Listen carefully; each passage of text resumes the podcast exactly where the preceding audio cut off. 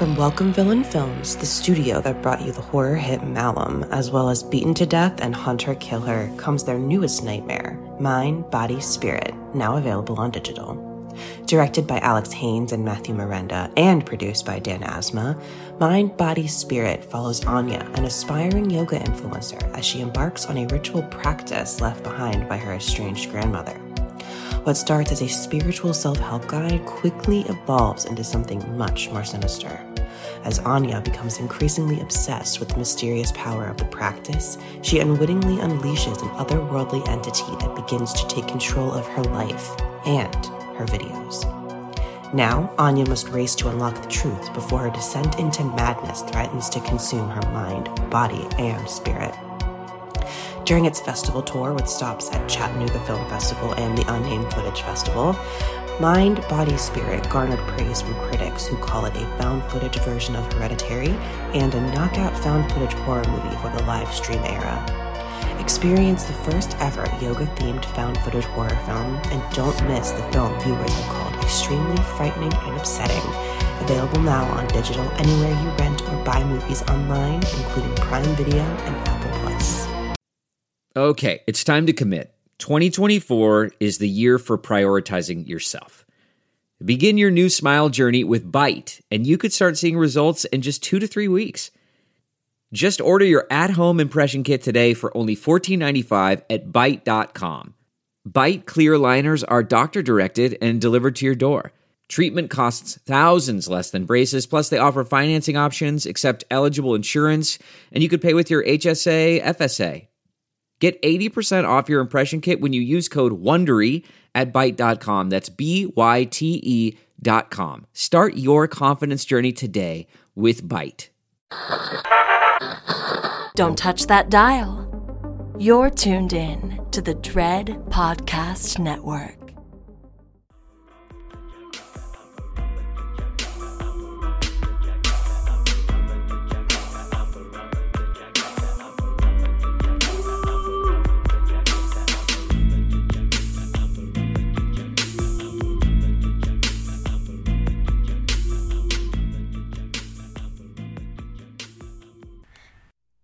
Howdy ho, friends. Welcome back to another episode of Girl That's Scary. It's your girl, Cat Daddy. And Jazz, the 40-ounce connoisseur. And we're pulling all the way to fuck up in your ear holes because, yes, we're back doing this shit again.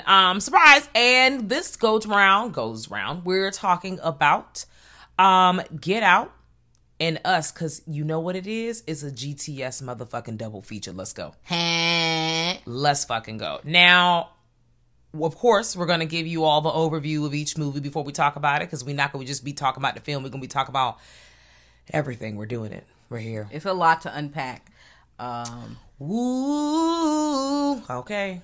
Here it go. Yeah. I mean, some of y'all might be a little upset after this, but you know, hey, something's got to be said. You know what made me upset? What? Looking at the IMDb scores for both of these movies. Girl. And trying to figure out what I already knew. Y'all niggas some haters. It's the audience score for me. It's the audience score for me, bitch. But anyway, we gonna get into it, because y'all, some of y'all are hating bitches. But we will talk about it. Y'all can like what you like, but some of the reasons were really But again, we'll get there. So, before we hop into anything else, let's give it a little quick overview. All right. So Get Out pretty much came out 2017. Pretty much follows Chris, yes, yep. And he's a photographer, and he's visiting his parents, his girlfriend's parents, and he's black and she is white, and so is his parents, and it goes left. Guess who's coming to dinner? Pretty much. Rest in peace, Sydney Poitier. Oh God, a lot of our legends are gone right now. I'm actually very sick about this. Every fucking day, someone I just opened a little computer machine, and then somebody's like, "Yes, R.I.P. to such and such," huh? Again? Damn, it's 2020. Part days motherfucking within three. Each other at this point. But, ooh, okay. Transition, that our ancestor has transitioned. You know, may he rest in power. But yeah. And that movie follows Chris and Rose and their journey at Rose's mom and daddy house. Yes. That was a nice overview, but that's literally... Yeah, that's all you need. And I mean, I can't believe if you haven't met... Because they've talked about this movie so much. And then we have Us, which was the second movie, 2019, which follows... What's her name? Adelaide and her family. Yep. And they're going to the beach, and they have to deal with doppelgangers. The Wilson family's family vacation. Yes. That's everything goes left. So watch these movies. I don't think either is streaming. If Us was streaming, it might have been on like Stars or Showtime or something. Yeah. But if not, it's worth the money. It's worth the money to purchase these. Like if you could, and you probably can get the DVDs honestly for not that expensive, like $10, less than $20. To be quite fucking honest, if you have a, I'm pretty sure if I saw it on Apple, because I have Apple TV. But I'm pretty sure it's probably available in some way, shape, or fashion for something else. If you one of those people that really go the fuck up for like a double header, dual DVD, Blu-ray set, they had, I know Apple TVs or Apple had an option where you can rent or own both of them for like $10 or less than $15. Yes, bitch. I'm jealous because I went to Amazon. I paid like $13 for one and like $9 or $10 for the other. It wasn't that, so I wasn't mad at the price. So I bought them at very different times. Yeah, because I bought Get Out. I feel like before Us was available, I think. Thinking about it. So, because it was 2 years difference between them. Not sure, though. But I know that I paid for them separately, but I'm not upset. I won't quote you. Yeah, no, it's fine. You can pay money. It's worth the money to rent. It's worth the money to buy. It's worth the money to subscribe or get a trial if you can. To something. It's worth the money. Yeah. Like, that is the sentence. Well, everybody don't got the money. But... I mean, even if, hey, you may not be the richest all-star, but, I know we're about to dive deep into it, but when we saw these movies, I know when we saw Get Out, whether it was together or separate times or with our homegirls, we went to the $5 movie theater. Yeah. And I know a lot of y'all like, $5 movie theater? Yes, there is a movie theater near our homes where there is a $5 all day long, every day, all day, every day. Do with that information as you will. Yes. I saw Get Out in the theaters twice. I saw Us in the theaters once, but then I saw it later on the DVD stuff. Okay. So we have covered basically the overview, okay? We highly recommend them. Go see them. If you haven't seen it again in a while, please check it out. Don't go read somebody else's thoughts and absorb them as yours. Please make your own idea. Because a lot of people are repeating stuff, and that's annoying. Please formulate your own opinion about the movie. As you should do with everything. Yeah. And check it out. Now, we're about to get into spoilers and all kinds of stuff. I was late. That's all right. Spoiler alert. But before we spoil the fuck out of both of these movies, a few things. Yes. There was a thing that happened. One, we all know how we felt in our shoes when Get Out came out. Girl, we ready. I'm also feeling that same feeling in my chest about Jordan Peele's latest movie. That Keke Palmer couldn't have been in it. I think Daniel Kaluuya always been about to be in it. I can't remember the name of the title. You mind googling that real quick? It was like Nope or something. Yeah, okay. Like that. And it had them clouds. The thing up the with the kite like cloud, because it had like a line attached to it, or that's what it kind of looked like in the image to me. I did not do a deep dive to try to dissect the poster, but I know my horror folks out there are out there doing that shit. So pull up on us grltspod@gmail.com and let us. Know, I don't even know why I whispered that, but and let us know if you were, diving deep on that poster. But a thing that grinded my gears is right when Get Out had came out, not Get Out, Us, when Us had came out, Us was not given a fair chance to exist. Because, of course, it's this writer/director's second movie. The first movie did so well. Everybody was so geeked the fuck up. Very excited. Received well. Lots of awards, thoughts, presents, etc. It's now your second movie. You already have to live up to the societal pressure of, like, trying to meet or top your first. But what really, like, got me, like, ooh, was just from, like, viewers... and I know a few people in my personal life are also guilty of this. I'm not coming for y'all, but I was holding my nose. But I keep it real. I was telling people I was holding my nose. It's not Jazz, y'all, in case you was wondering. It's not me. Not this time. It wasn't her. But people very much like, I didn't really like Us. And me going, well, why didn't you like it? Well, it wasn't better than Get Out. First of all, okay, they're two different movies. So let's start there. Second, I see what you did there. You went in thinking, oh, Get Out was lit. So this, like, what were your expectations? These were real conversations I was having. People like, pretend Get Out didn't exist, right? Mm-hmm. What do you think about Us? And a lot of the feedback was like, you know, well, one, I don't even think people got that far. They didn't. Because a lot of it just stopped at, well, this wasn't Get Out. So I didn't, and that's dusty. Well, what were you looking for, girl? You know what also kind of blew me? I very much enjoy, oh my God, I live for Easter eggs, bonus information. This is probably me just standing on a fucking soapbox. Like, hidden shit in movies. I love that. Next sentence. You know, it really was blowing me because everybody was so pressed to be finding the hidden messages in movie two. Like, I know Jordan Peele gonna do all this stuff. And the people's complaints was, he didn't do enough hidden messages. It wasn't hidden like it was. I'm like, can you shut the fuck up?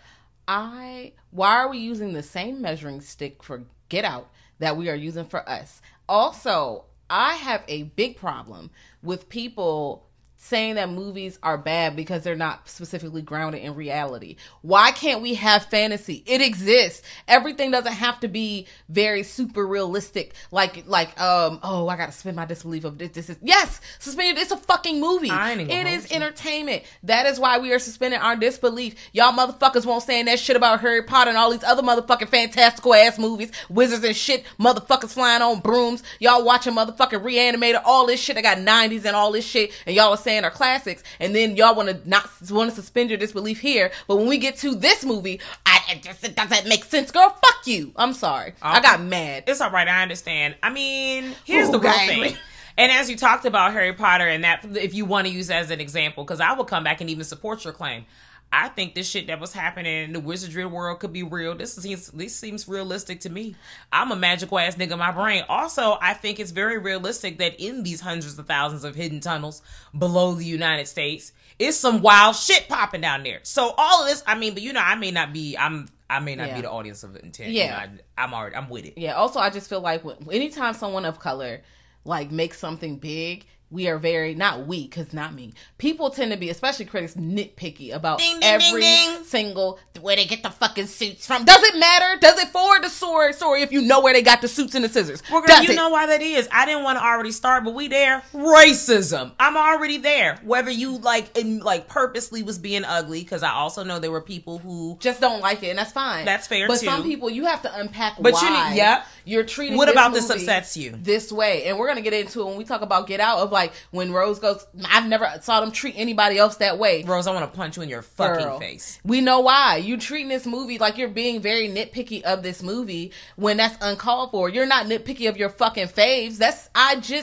It makes me so not upset. Because you know how long that man been in the game to get work to get this, and his budget was not big. His budget was not big for that first movie or the other one. It's not that super big. Like, people be getting hella money to do all this stuff, and y'all are sitting here, I don't understand why the girl. And I'm gonna also say that's crazy, but I know why that is, and we gonna leave it at that. I know someone's gonna pull up in the comments, well, you know, there are other people who have tiny budgets, but guess what, baby? I'm not talking about them. Also, save it. Yes. That's it. Thank you for coming. Yes. If you don't like the movie, be it merited on something about the actual movie. Like, I just didn't think it was too silly. Okay. I didn't like that. That's fair. Or I don't really like doppelganger movies. I think they're dumb. Like Body Snatch. If I don't really care for those. That's fair. Okay, that's fair. Cool. It was a little too long or something. I totally understand. I love going to sleep. Yeah, all those things are fair, but saying it's not Get Out. What you mean by that? That or fucking juicy clip when he be like, tell me what you mean by that. Or it's not grounded in reality, girl. Where the fuck do you see doppelgangers running around whooping our ass? We don't have dead ringers whooping our ass. It's not supposed to be completely grounded in reality. What lens are you looking at this through? What are we doing here? Slither also wasn't possibly not grounded in reality because, you know, the alien's outside. So, you know, that could be in reality. But what did you like about that? What was the problem? Yes. Like I'm saying, there's so many movies y'all give like wild crap. And here we go. Multiple maniacs. 100%. 100%. And there's a scene. Here we go. Spoiler alert. If you haven't seen Multiple Maniacs. A giant fucking lobster comes out of nowhere. Yep. Yes. Has nothing to do with the plot. It's 100. Y'all are like, yeah, this is great. Trash. Y'all water. But then when we get to something like masterful like this, oh, well, I don't know where they got the fucking suits, so fuck them. I want to shake y'all. You know where they got the suits, bitch? In the closet of the place you ain't never been to. Also, suspend your disbelief. Maybe they got a lot of time on their hands, so actually it made sense to me. They have a lot of time on their hands, and we're talking about maybe they sold them up. I don't know. Who knows what these niggas is doing in the tunnels? Actually, that's the point. Who knows what the fuck these niggas is doing in these tunnels? Nobody. Fill in the blanks, bitch. I know people are like, y'all are really... Yes, we've been sitting on this. We've been talking to each other. Yes, and a lot of people, have already, discussed Get Out and Us, because they're good movies. Absolutely. So we sat on there, waited, and we're here, but I'm going to let y'all know, some of y'all might not walk away from this with a smile. I'm letting the yapper sing! I am. I'm going to let the chopper sing on this bitch, because some of y'all were... Miss Mary had a little lamb, baby. Girl, I screen-capped the motherfucking critics, some of them. Yes, the fuck I did. Oh, you came with receipts. Oh, with receipts, because, girl, what the fuck does that mean? Oh, I got time. I have time. I got time for these movies the same way I got time for Tales from the Hood. And it's criminal how motherfuckers rated that. Fucking criminal. Ain't no fucking way. And all y'all gonna make these movies that literally are kind of scene for scene, basically, that I'm not gonna say. We not gonna say no names because we already talked about that shit. Know. But you gonna get at a higher score? Are you smoking crack? It must be laced with defensive. It's got to be, because I'm trying to put respect on my users, baby, because also they make better choices than that. So yeah, sorry. Let me take that back. It's with defensive. Y'all are not purpose. Gucci. You're not Gucci. We're not. No, you're Gucci. Not well. Yeah. You're not well. Mm-mm. Mm-mm. Can't be trusted. Yes, it's okay to not like a movie, but we need real reasons. We do. Now, some really super high positives, like, there were a lot of lovely things. We can rant and rave on for days how Jordan Peele, because both of these movies were written and directed by him. Shout out to him. Mm-hmm. Just shout out to Black people. Listen. That's pretty just it. Shout out to other folks too, but shout out to Black people during this here Black History Month. And every day before, after, and during, until the end of time. Forever. Yes, next sentence. I just shout out to his brain, being familiar with someone outside of horror, someone who came from maybe into horror in their own personal life, but via their job or work that you're known for. He was on Comedy Central. He's out here, Key and Peele, if you was a fan of that show, if you weren't a fan of that show, where you're like, girl, I don't even know who those folks are. I'm crying because you clearly can't hear what's happening in my brain, but... you don't know who them folks are, so you was just like, I don't even know those guys. Take your time, go ahead and Google Key and Peele, get educated. Mm-hmm. Some of their jokes hit, some of their jokes miss, but that's how it is when you be telling jokes and shit, and everything gonna hit in every audience. So that's pretty much it. But they was getting to the views, they was getting to the ratings. Mm-hmm. And then this young man decided he was gonna go ahead and he was gonna take a new route and go a new path. We love self-discovery, baby. We love change, we love growth. And we love it when you start a new thing. And because of you, my guy, if you're listening right now, oh my God. But but because of you and because of taking that leap, we got some amazing creative work. Very thankful to be able to exist in this universe time period where we're being able to access a lot of shit that, shit that niggas ain't never seen before. Literally. Black people is actually getting fucking, owning lanes that we've been shunned from. Or, people try to trip you up or hold you back or do all kinds of other crazy shit. And we still gotta, just that's the, as in niggas still gonna try to, hold you back. Twice as hard. That's why the, as much. And again, he worked twice as hard. Now, granted, Get Out was highly rated. We'll say that. And I guess, again, wildly enough, on Rotten Tomatoes, it was highly rated. When Rotten Tomatoes, we be beefing with Rotten Tomatoes. Like, girl, how you... IMDb gave both of these movies lower scores than Rotten Tomato. Rotten Tomato for both of these films were damn near 100. Am I tripping? Yeah, one is Us is 93, and I think Get Out was 98. Yes, it is. And IMDb for a score for Get Out is 7.7 out of 10. And then Us is 6.8 out of 10. I already know that we all saw two different movies, so I'm not even going to entertain the foolishness on that. And we know why we saw two different movies. I know why we did. Because we know exactly what lens some people looking at it. And some people probably watched the shit and got offended. And then they didn't like the movie. Yep. Ooh, okay. So for Get Out, let's talk about the experiences, right? movie theater. I know a lot of people, you know, the internet streets was like, I was in the movies and it was, you know, this mixed race couple that was in there, you know, a white man with a black girl, black man with a white girl. And, you know, everybody looking at them with the eyes. And I'm just like, ooh. And I was like, you know what? I can understand how that'd be a real uncomfortable situation to a certain degree, and that's all I'm gonna say. Yeah, but you know, racism is a little uncomfortable. I understand. Sit in there. I don't know. You gotta unpack why you feel that way. Now, lucky for me, I mean, my experience was just like I went to, of course, since I'm in the $5 theater, and we know that's by Iverson Mall. If you don't know about Iverson Mall, and they cookies, I don't get cookies from there because I don't really eat cookies like that, but. Them snickerdoodle cookies. Yes. Mm-hmm. I be smelling them. They smell good. But Iverson Mall, like right down the street or right across is where that $5 movie theater is. And so, of course, the crowd there is mainly like, you know, kinfolks. It's mostly black people in this movie theater, which was a wonderful viewing experience. Listen, because I went to that theater 2 times. I honestly went when it was, you know, y'all know this pre-COVID. So if we already told y'all it's a $5, y'all already know as we sitting in the room like we just sitting amongst ourselves or amongst our kin, y'all already know what the hell going on in this movie theater.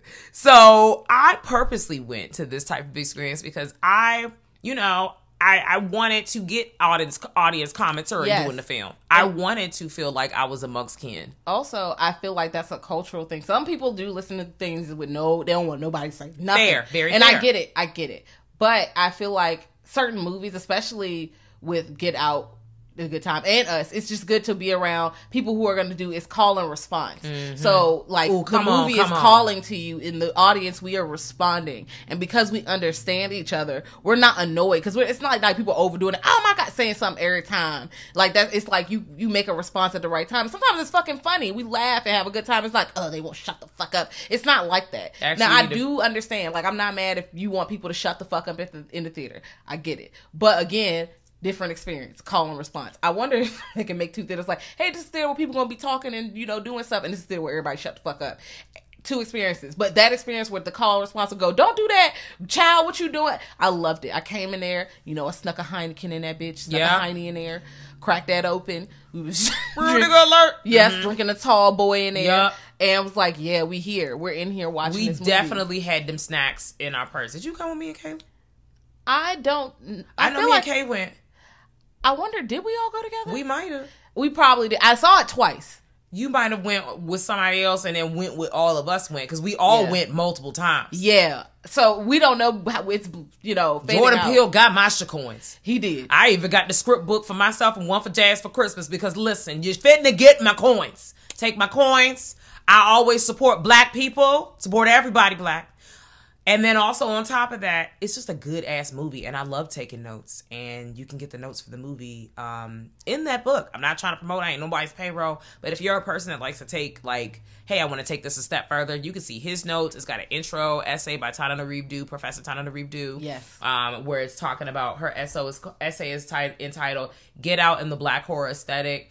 It has notes on all the scenes, which also include the deleted scenes, and then the alternate ending. And those parts are at the very end of the book. Mm-hmm. Worth every dollar. Worth every coin. Worth it. So the experience was a good time. Again, call and response. It's not always, and people don't know how to act in the theater. It's just that some people enjoy a different movie experience. Just like when we do watch-alongs on Clubhouse or wherever, it's like, okay, we're here to make commentary, to laugh with each other, to talk to each other, to communicate. It's like community while we're watching the film. And I just feel like that's also a valid experience. Yeah. You know, it's a good time.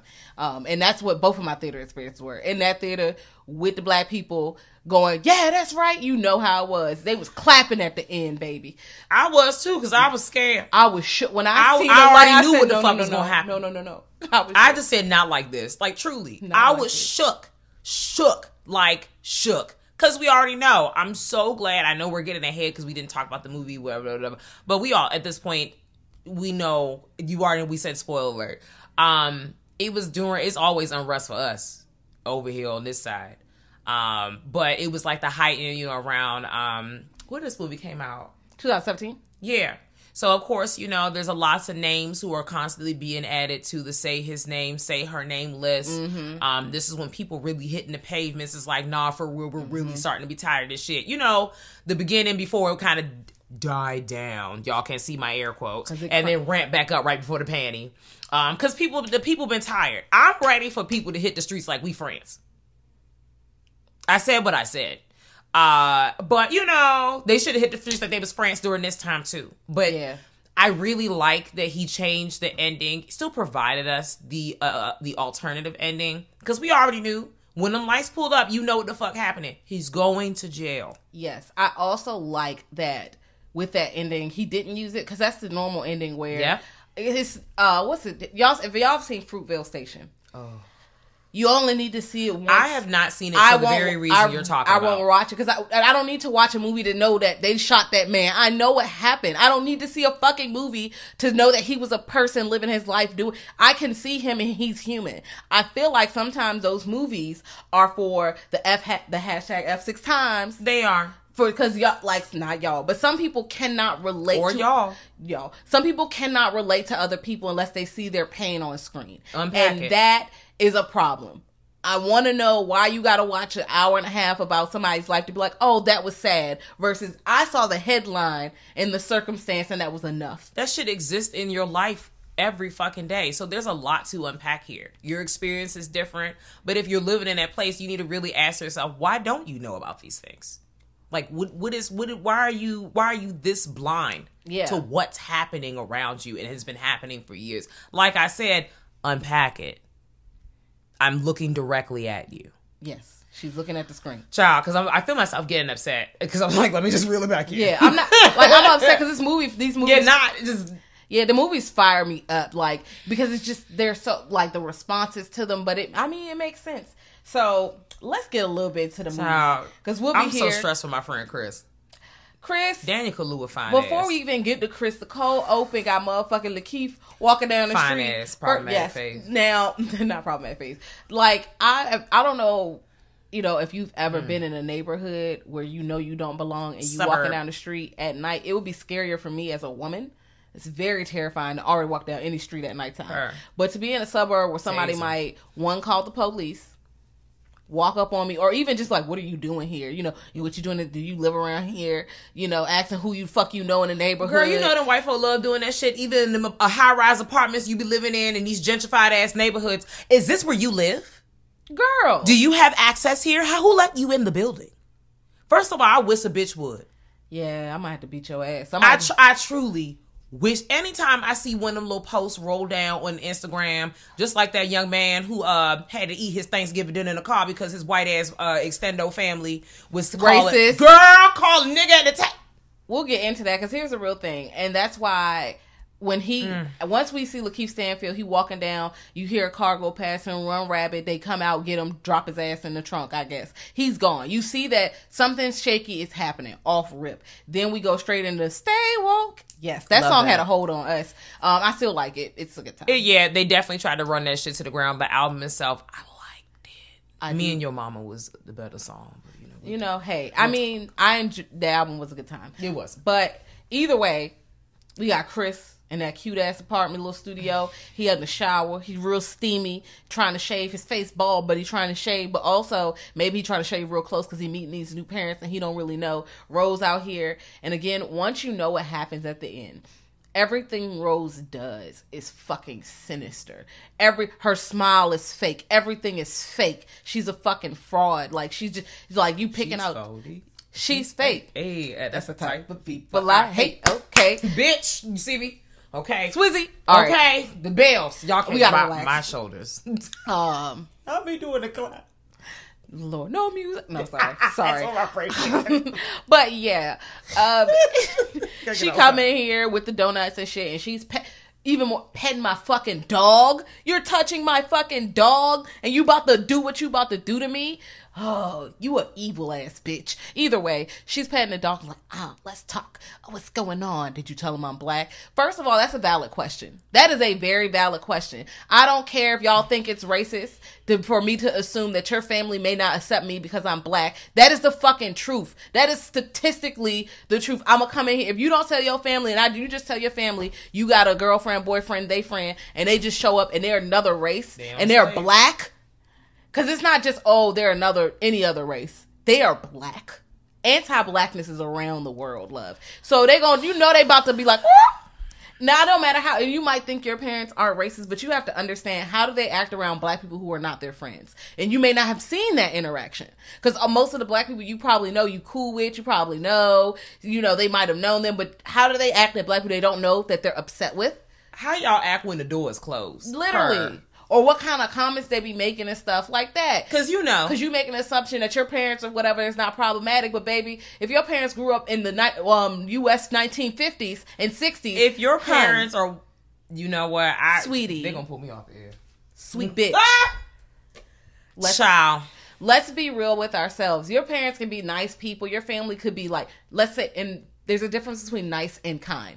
A lot of times these people are nice and polite, but that doesn't make you a good and kind person. Being kind means you have empathy. You know, you really doing the right thing. Mm-hmm. You know, kindness is, I mean, not kindness, but being nice. You're just saying nice stuff. Yeah, want to have down? Want to have tea? You can come over. But in the inside, I fucking hate them. Or, I'm going to make a comment. Or, I'm going to touch their hair. Or some shit like that. You're being weird. You being nice and go, well, I didn't say anything. That doesn't mean that it's okay for you to act the way you're acting. Mm-hmm. Just because somebody seems sweet does not mean that they are. Okay, isn't arsenic sweet too, or rat poison sweet? I guess so. You know, either way, I would know. I have not had poison. Sorry, you know, I have cannot confirm. To have rest in peace. Oh no, I don't want to do that.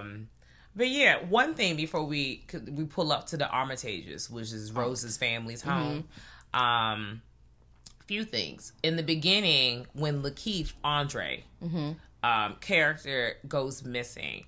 I'm sick because based on you, we already know, and for those who don't know, there is a large amount of black people who go missing every fucking day. They wouldn't even look for them. It makes me think about, like, 2022, Kat talking about this, makes me think about how the most recent cases and stuff have been, you know, I mean, we know this shit happen all the time, but the ones that make national news, y'all can't see me, I keep rolling my eyes. I'm gonna get stuck, baby. When they had that young lady who went missing, and rightfully so, you know, we should be looking for people, but also just shining more light on how we're really, you know, amped up and ready to get the dogs and the hounds and search out for white women, but we're not looking for black women. We're not looking for black men. We're not looking for brown people. We are not looking for anyone that's not white. The energy is not there. Listen, it's like the only people who are rallying for these folks who seem to always go unnoticed, but we know that why that is folks in your own community. It's tribe who's trying to hold, you know, a candle to you and your memory and really get justice for you. And that really blew me in this movie, because you see how the characters go, didn't something happen to him? Like, you see, like, Rod and them talking about it later, like, they ain't seen him in a while, like, he missing. They see the articles, he's gone. But he's like, okay, so where's, like, you? But you don't really hear about it. Clearly, it's not that big of a thing, because he just gone. Well, he exists. Yes. In the suburbs. Exactly. The way they just treat it is just so wild. Mm. So, you know, again, another thing. I'm pretty sure that was on purpose. It is. I also feel like a lot of things were on purpose. And again, for a movie to be so tight like this one, to have so much inside of it, wild as hell. A less than 2 hour movie. It was an hour 43, a little lengthy. But I see why I'm glad it didn't go over 2 hours. No, they put everything that was necessary inside. Yeah. Now, of course, they having a conversation. I don't like Rose, of course. But even when I first watched it, before I knew what it was really going to go into, when he was like, well, you didn't tell them. And she was like, well, they're not racist. Red flag. My dad would have voted for Obama for a third time if he could. Me, you got to get out of this relationship right now. I don't even know how the fuck you lasted this long. Yeah, you need to get the fuck. The flags are there, my guy. And then she's like, yeah, I was going to tell my dad a black man. I was like, everything about that was super racist. I just don't like her face. I'm sorry. I like the actress, but also, like, when I see her play Rose, it really just irks me. I don't know what that means. I don't care. I hate her as Rose. Rose is racist, so you can just take it as Rose was racist before we even got to her mom and daddy house. And that's why I'd be like, oh, that's not her. Because I'm like, wow, I really want to run up on the red carpet and mink. Sorry. You can't do that. They did that. What is that? Tristan Ellis, whatever that dude named, Jay Ellis, who played, what's his name? Insecure. Oh, that played Lawrence. He tweeted this morning that a lady he said, good morning to everybody except for the woman that slapped me this morning in the airport due to something Lawrence did in season 3. Oh, now that's out of control. Again, she is playing a character. I would not fight her in real life, but I am gonna be like, I'm fighting your character in my brain. Yes, I would not cause her physical harm. Mink. Square. The rings falling out the bitch like Sonic. Because that's what she deserved. She deserved it then.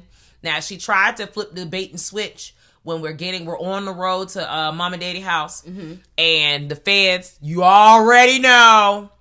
The white cop with that white cop haircut. You already know what the fuck haircut he had. Hmm. They all got the same. You lucky he had them rainbow shades. If he had them shades on, you know that nigga was bad. You know he giving you a ticket. You know you getting a ticket. Hey, it looked like he had a NASCAR race. I'm tired. Because you know that's how the glass be. You know they gotta be Richmond. You know they go up for NASCAR in Richmond. When the NASCAR races come to Richmond, I stayed in the fucking house. Let me tell you something. I don't go outside. I'm still sick that lady had that Confederate tattoo with Thumper next to it for real life on her leg. And I was like, baby, y'all love the Confederacy for real. Like, that's wild. For life, baby. I could never. Y'all be really having like Nazi and Klan. Not all y'all, but some of y'all folks be having like Nazis and Klan shit. Is you serious? Girl, is you serious for real? They die for this shit. They about to die for it. I could never, because they not finna die for you. So I'm just like, bro, y'all lost. You head ass dummy. So anyways, they head up to the Mama Daddy house and the white cop pulled him over, and we already know what this is. He's not even in the driver's seat. He's in the passenger seat, and the police officer asked him for the ID. They try to I like how they intentionally try to get you with the Rose defending him. Like, well, he don't need to show you his ID. Also, that speaks a lot for her privilege that she's able to even check that white cop like that, because that man would have just died. If that was a black woman or a brown woman or just died, they all would have just died. My first thought was, I know y'all have seen on the internet with them little videos of that man showing you what to do when people walk up to you with a gun. Mm-hmm. And you're supposed to take the gun from him like you fucking John Wick. And all the videos of people trying it and then they just look around and they're in heaven. That's what the fuck would have happened. The cop pull you over and go, I ain't got to show you nothing. And you look around, damn, what happened? Damn, I knew that shit wasn't gonna work. And on a more serious note, we've already seen at this time and by now, and if you haven't, there have been several instances where that one time that gentleman was on, or that young lady was on Facebook Live, and she live streamed the police pulling them over, and they killed her partner on the live stream. Girl, that's all I got to say. It'd be like that. That's privilege. I was like, I can't believe she talked to that cop like that. Because, again, some people be talking to the cops. Girl, if I see the cop behind me, I ain't even did nothing. You feel that pit in your stomach? Oh. Like, oh, fuck, please don't get me. Not today. I ain't did shit, Jesus. Because I'm also thinking, like, you know, especially where you are, what time of day you're driving, what part of the country you driving in. Especially if you're driving through south of the Mason-Dixon line after dark. Or you're going to the Americanas where you up in Pennsylvania and shit. Don't be driving during the day. New England, Texas. I want y'all to, we already said this multiple times. Prior to the pandemic, we be road tripping. That's what the fuck we do. We often end up in places, you know, the mountains, them Appalachians up there, you know, kind of north when you going through, you know, West Virginia. Sorry. I thought Project Pat. Very North Memphis. Ooh, yes, come on, Brie. I just start stuff. Come on. All right, yes. Sorry, y'all. Very appropriate. Yes, but when you're driving through the mountains, the Americana towns, we don't stop unless we have to. Because when we stop, it's, you know, it's a group of bad bitches, so you're always trying to figure out what the fuck going on. But also the racistness just jumps out. The town you roll in, you just smell racism in the air. I know what this is. It's very coded and not coded at all. We went to Arby's. They was looking at us like we had fucking three heads. Bitch, I don't eat at Arby's. So you're at work and you need to get over your racism right now. Like, it's niggas eat at Arby's. People eat at Arby's. I can't believe this shit is even open. Well, they have the meats. You know what they got for real? Arby's got them curly fries. Them curly fries be slapping. I used to like them, but now I don't know if it's a taste thing or I got older. Something about them just tastes real. It could just be because it's a fast food joint. You could probably make your own curly fries. Yeah, and they feel so heavy now. Like, now I'm older. Obey on them or something. Curly fries. Wow. Okay. Well, we know what shit is. Period. She was stopping that cop, and they hit. a deer, and then he goes over to the side of the road to look at it, want to see if it's alive. It's barely alive. You know, if that's some symbolism there, because if y'all didn't know, deers, they say bucks. They used to call black men bucks.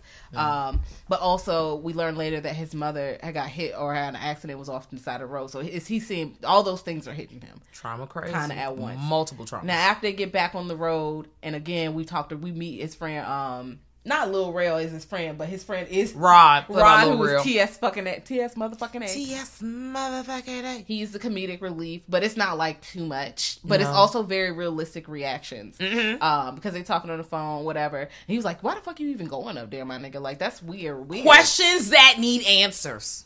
And I'm like, my location would have been... Well, Rod did have his location, to be fair. He did. Shout out to him, because your location needs to be on. Listen. So they get to the house. They seem huggy, real cute, whatever. Bringing stuff in. First thing I fucking notice is when they start sitting down, they're like, "My man. Hey, my man." Bitch. That's racist! That is. If you start changing your speech and the cadence of your speech when you get around people who don't look like you and you're trying to mimic how they talk, that's fucking weird. Why are you talking like that? Why are you doing that? What's your real speaking voice? If you are at your parents' house and you're like, "Yep, I'm going to do this. Yep, getting this." And then you get around a bunch of like people with brown skin and you like, "Yeah, girl. Yeah. Ooh, you need to check yourself." Two things. One, this makes me think about when you get in the Uber or the Lyft and the driver automatically put on the rap station.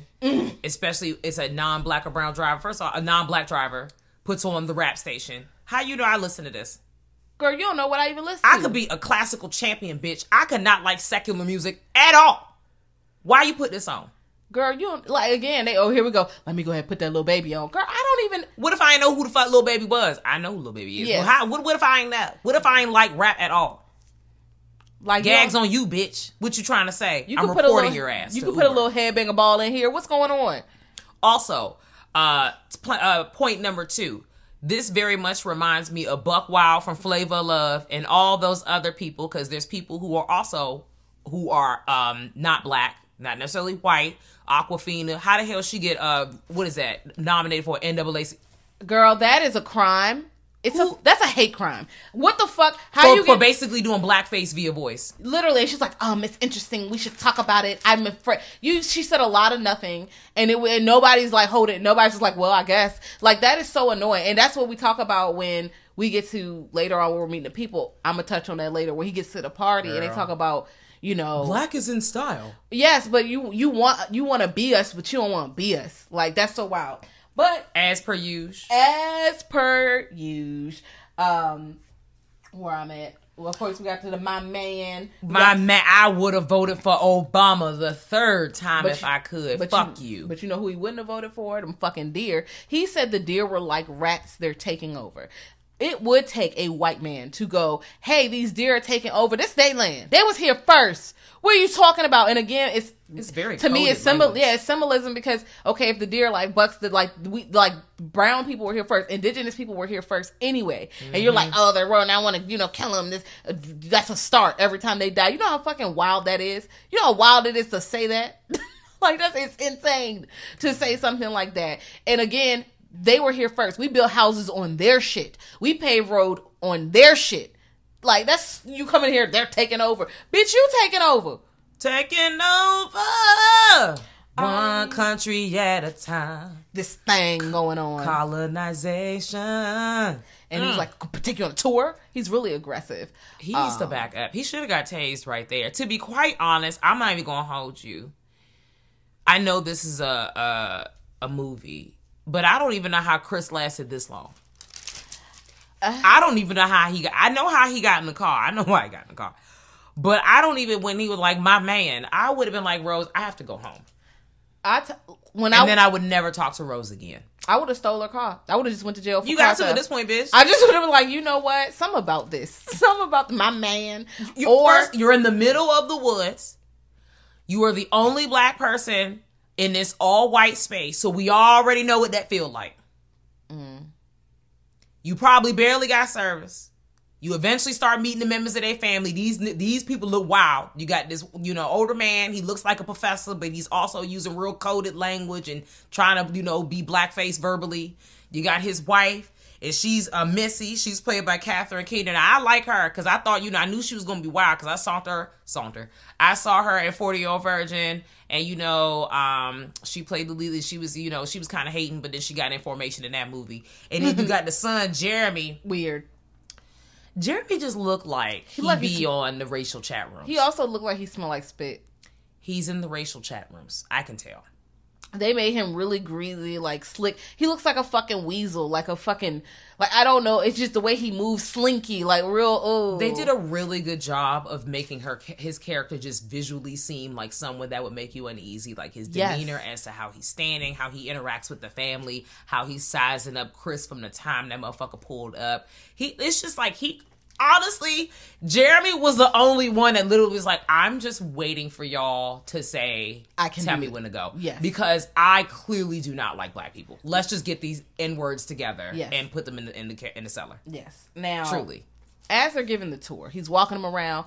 We talk about, my dad got beat by Jesse Owens in the Olympics. Ooh, and he almost got over it. Pissed. He's racist. Then on top of that, he's like, I did from Bali. It's great. It's a privilege to experience other people's culture.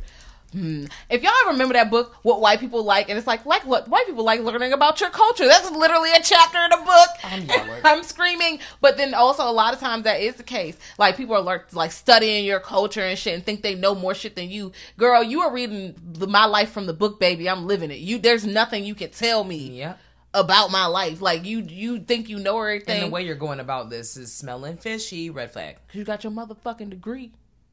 You said you know everything. All that shit is really weird. And they're introducing the shit. They go to Georgina in the kitchen. Bruh. Georgina is terrifying. And she's just like sitting in the kitchen like, hi. Like, oh, she looks like she might eat human flesh in your sleep. Like, she gonna bite and take a chunk out your ass. You gonna wake up and that bitch gonna bite your neck. She looked like something. Honestly, when you're first introduced to this character, I immediately thought it's something not right with her. Immediately, every time you see someone. And then what's really crazy, we get back to like during the tour, and Dean goes to Chris, yes, basically, I bet you were wondering why we have basically all black help. I'm like, come on now, damn. And another note, what I want to touch on what he said about it. He goes, oh, I know what you're thinking, it's a total cliche.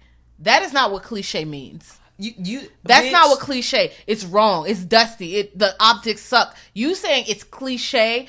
Another thing I've learned, people like, especially when you confront like white people about like racism stuff, they want to call it everything but racism. They want to call it, they don't want to be seen as a racist. Yes, they want to shy. But the thing about it is, let's talk about racism and what it is and what it isn't. It's not black and white. You can't just go, well, I'm not racist. That's not how that works. If you were white and born here in America, systematically you have learned anti-black shit. Yeah, in the world you have. And you're anti-black based on how you were raised here. It's not because you choose. Or you're this bad person and you're not redeemable and everybody fucking hates you. Not all y'all. But again, some people think they don't want to address their problems because, you know, racist is such a dirty word. And they're like, oh, it's a dirty, I'm not racist, but you did a racist thing. You are. Let's unpack it and let's do better. That's all there is to that. Be like, you know what? Sometimes I might say, I don't mean to say that. Please let me know if I'm saying something so I can, you know, do that. I always respect that kind of situation, but it's never that. It's always, well, I didn't meet my intentions. It's not, fuck your intentions. This is what you did. Also, make sure you do the work yourself. It is not black people's job. It is not brown people's job. It is not any other of our Asian people's job to explain to you what you did and da da da da. So it is not a learning time. It is not your job to look to them for free labor and to continue to add to the bullshit. You have access to Beyonce's internet like the rest of us. You are a human that exists on the world. Look outside your block, mama. Listen. Look outside your circle and also unpack what the fuck you got going on with yourself. And wildly enough, the people of color usually, for free, they help you. For free, they be like, you know what? This is why this is wrong. And a lot of times, I be on the internet, they be real polite about it and shit. And people be like, I don't understand how this. Nice. I don't get it. You do not, from a place of privilege, you do not get to tell someone else what is and what's not racist. You just don't. If somebody tells you that shit was racist because of XYZ, you can't go, no, it's not. You wouldn't know. Look at your skin. Look at yourself. Literally. Look at your arms. Look at your arms. Jasmine, please. Now look at your arms. Everybody, stick your arms out. Look at your arms. How would you have experienced racism? Take a shot if you stuck your arms out. Anti-black racism, specifically. If not, you are not an expert. You don't get to say what is and what isn't. That's not your job. Your job is to be like, wow, okay, I'm not comfortable with what's being said. Learn something, mama. Yeah, just learn. Like, I'm not comfortable with what's being said. I didn't think I was doing something problematic. Let me just step back and reflect. That's all you got to do. And correct said behavior. Yeah, that's all you got to do. But instead, I didn't do this. Also go on an apology tour. You know, but people don't like to go, and they don't really apologize. A real apology tour, but you know, that's a whole nother conversation. But in order to apologize, you have to stop doing the behaviors. So it can't be a surface level thing. And people they want people to like them without them doing the work of being likable. Are you right? So you ain't lying. But the girl Chris is going through it, y'all. Like, he getting his family. He's obviously feeling very uncomfortable. You know, he's lurking around the house. He's trying to get the smoke on. The mama, after Rose already told my mama don't be liking no smokers. Like, she kind of just said that. But he, you know, he got to get that jack. He got to smoke because listen, nicotine be beating your ass. It's an addictive, you know, substance. So he finna get his smoke on. And Rose's mama, Missy, is like, I don't think so. Let's really talk about this. And honestly, red flag again, without his consent for real, right? She hypnotizes him. It went from a conversation to this is the trap. She hypnotizes him. So she hit him with, she has this, as y'all all, the iconic porcelain teacup and the tea plate, the tray to sit on. It's a saucer. She has her spoon. So that sound of the spoon kind of stirring the beverage, and eventually when he's going through it, she tells him to sink. And then we see during this conversation, they're unpacking a lot of traumatic stuff for him. He's revisiting the situation with his mom, running that deer over, he's going through it. He's like, lady, I don't know, like, she's really getting in his brain, in his mind. She's doing the most. And then us as the viewer, we get to see for the first time what the sunken place looks like. We don't know it's called the sunken place at this point, but you see that our lead Chris has literally fallen into what looks like a space has opened into like a black abyss. And he's looking up, like if one is in a box and looks up at the opening of the box. And you can see Missy just sitting there like, it is what it is, bitch. And we just see Chris fall, and it feels like a dreamlike state, because the next scene is of course him like, oh, like he's up and he's in his room and he's looking around like, girl, what the fuck? He's at this point don't feel like smoking no more. And Rose is like, oh, well, I guess, you know, I guess my mom, this is what my mom does. Yeah, she's real like, oh, whatever. When did she do that? He said last night, bitch, your mom, you should be more concerned. Where's Rose at? Sleep, quotation. She was asleep. He got out the bed and went smoke, and then that happened. He woke up back in the bed. Also about the mom thing, because it's really touchy. When they're drinking tea, when Georgina spills the thing, and she's like zoning out because of, you know, hearing the mention of certain words and stuff, really sends her back. But she goes, he's like, oh, your mom, how did she die? It sends me when people go, how did they die? Don't ask people. They go, oh yeah, my mom passed, or my parent, or you know, my brother or something. It is not, you ain't got no fucking coof unless you real close. They met them for the first time. How did she die? Yeah. Excuse me? It's like a Facebook. I would have left right there. I would have been like, as soon as they would have got the chance to get the fuck, I would have started walking. I would have literally. He had a couple chances. Yes, he had so many chances to leave. And I would have literally been out. I would have jumped in the lake, started swimming, bitch. I'm crying. And I know he's trying to keep it cute because, you know, it's me and Rose's family. I'm so angry because he actually bangs with her. And this ugly ass bitch then brought this man, this beautiful man, into this racist ass deadly situation, and I'm just like, child, listen. And not only that, we're in a racist situation, they having dinner, the brother acting real fucking weird, trying to put him in a headlock, telling him his body and makeup. That's racist. Don't walk up to black people and just assume, well, you're, because you are a nigga, you can now, you could just work out and become an athlete. What? Bitch. Very what? Much shut up and dribble. Like, what? And then he was just sitting at the table like, oh, wow. And I was like, I would have like, yeah, I would have been like, Rose, I'm leaving. I would have called an Uber, something. Rose, I have to go. But then you know what Rose would have, she would have shown her cards real early. Oh, you know, we think we should stay. Like, maybe it's not that bad. Yeah, it's far out. He should have called Rod. When he called Rod back, he should have asked Rod, come and get me, bro. I'm like, here's my address. Come get me. Text me when you are like outside. I'm gonna just start running to the shout out to Squad, because if anyone ended up in this type of situation, actually we've done a lot for less. hey, I need, say less. You didn't got to say nothing else. Say less. Or someone, hey, I checked your location. I know you was in this place for this first time. I just want to make sure you got there safe. Listen, I checked. You all right? I'll check that location. She in the house, sorry. And that's fine. She because guess what? I do know if I go missing, somebody finna find me. Girl, if I especially if you know I was gone, I went out of town, and you ain't heard from me. And you ain't seen me post no picture. Because, girl, I'm going to call your mother. I'm going to start calling your brother. I'm going to start calling your family, your partner. I'm calling everybody. Where's Kat?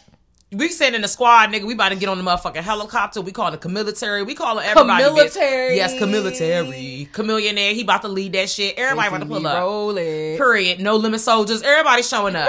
We pull up in gold tanks. You're pulling up in tanks.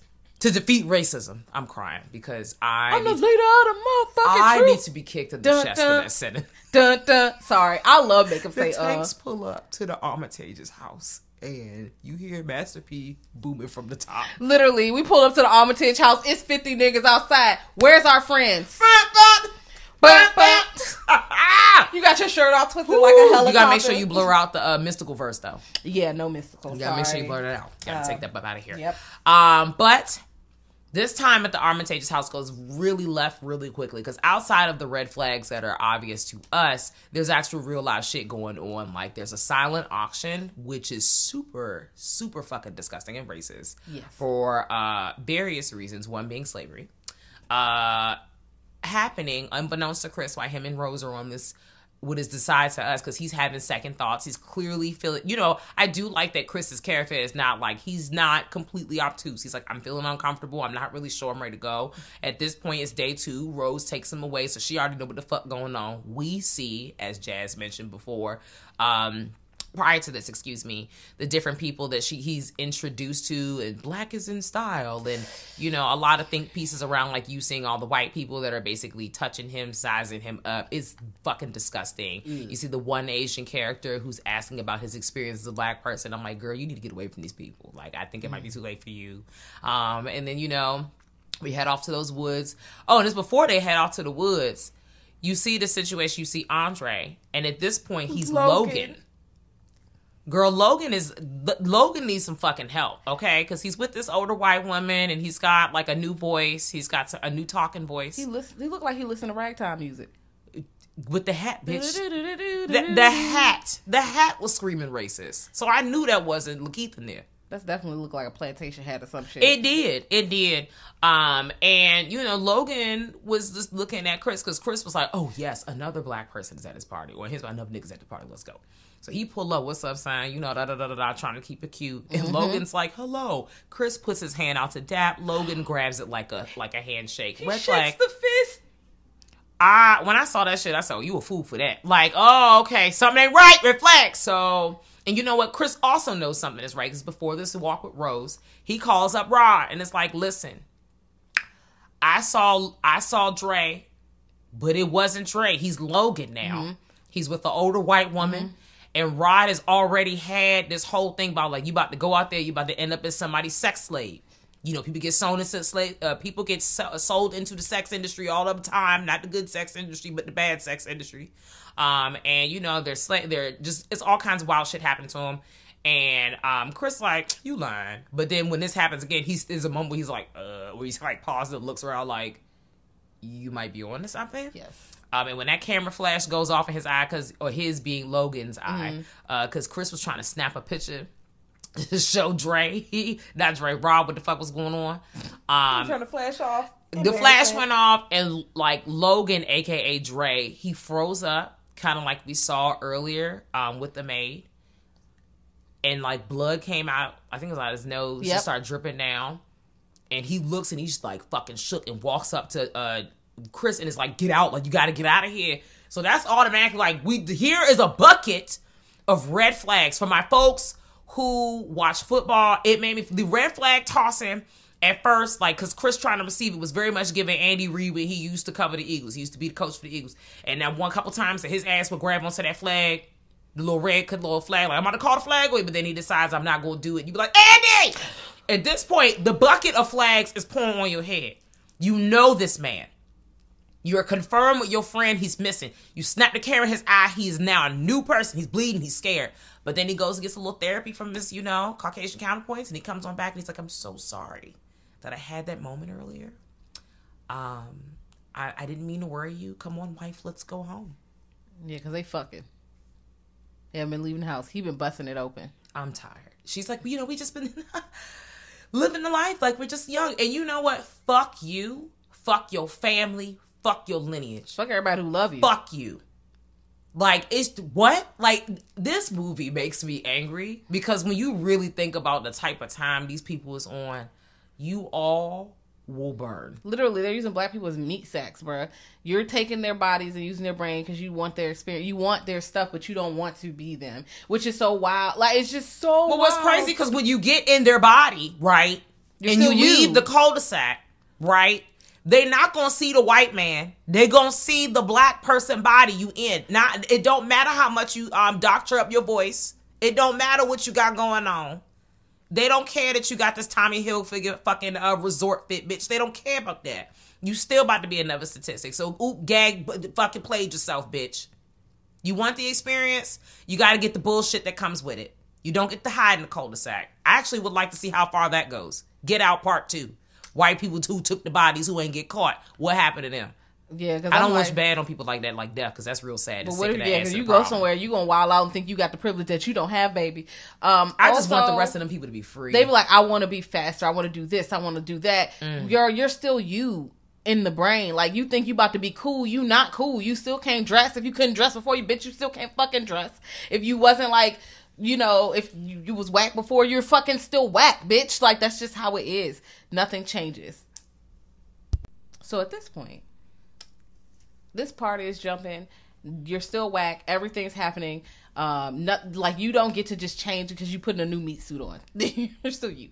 He goes in after everybody leave the party or whatever, and what's also funny is, they're talking to all the people. He meets that black photographer, and the black photographer acting like he not racist, too. Racist girl, ass. I want your eyes, man. They do all this. He's ready to leave. Where's the keys, Rose? Rose looking for the keys, and then it's like, bitch, I can't give you the keys. Fuck now it was clink, clink. Now he falls to the ground. They got him in a chair. The chair got the motherfucking, it's like a leather. Yeah, it has cotton in it. And because when he goes like under, he's scratching because that's what he was doing nervously when he was a kid. So they're telling him about the Caligula and all this shit. And they pretty much gonna swap his brain. He about to be a passenger and we about to do this shit and get you prepped. Prepped? Fuck you. You're not prepping me. Bitch, fuck you. You cannot prepare me. I'll end this shit right now. Literally. Truly. Literally. I will end this shit where you think you finna take my body. Child. Girl, please. Well, again, it comes to that later. So while they're doing all this, they're hitting the thing and put him out. He get to start scratching, pull the cotton out and put it in his ears so he can't hear the clink clink. Mm-hmm. So when Jeremy come to put his ass ready for like the little, surgery situation, he unbuckles him. He just like, how you fake sleep. Mm-hmm. He's fake sleep. And then when he's like checking the bags, I don't know where, I think it's a croquet ball or some shit, smacked the shit out of his head and beats him. And while he's bleeding, I thought he was out. We love to see it. Yes. He eyes the buck on the wall. A little impractical, because I'm like, you about to carry that motherfucking run. All right. Do what you got to do. So Dean coming out looking for him, runs him in and stabs him with the fucking, with the buck. With the taxidermy buck from the wall. He dead. Endless symbolism in all these scenes. The photographer, the art dealer dude is probably dead because he had surgery and his brain just exposed. Yeah, the brain just exposed. It's already been taken out of his head, so you gone. Yep, I would have stomped on that bitch. Then we're going upstairs and we're, we see Missy. And Missy running for the teacup. He smacked that bitch. He tried to stab her with a motherfucking letter opener and shit. Love that. He goes through the hand. He eats that bitch. I would eat it too. It would hurt. But if I got this, you can't stab me with it no more because I got your hand. And he stabs it in her. Now he's like, I'm about to walk out the door. Somehow Jeremy's still alive, and now they got to tussle. They get to tussle him. Double tap. He didn't double tap. Yes. Well, he hit him twice. He did hit him twice. Okay. So next serial killer rule, you got to shoot him in the head or take the head off altogether. Yeah. He should have hit him like 6 times, but whatever. Yeah. He's back and he's doing that. Is it jujitsu or where it's whatever the fight style where it's the mind. He also outsmarts him. So it's like, yes, I'm stronger than you, and I'm smarter than you because I can adapt because of the pressure you're putting me under. I have to be better to survive. survive. You can't be better because you don't have the pressure on you like you do for me. Listen. And he's fighting him, and he gets him to do a move, and then he stabs him in the leg and whoops his ass. And he's like, gotta go. He gets the car, gets the fuck out. Then he hits grandma, which is, what's her name? Georgina. But he's like, feels bad and puts her in the car because he's thinking of his mom. Because he knows what's going on. Yeah.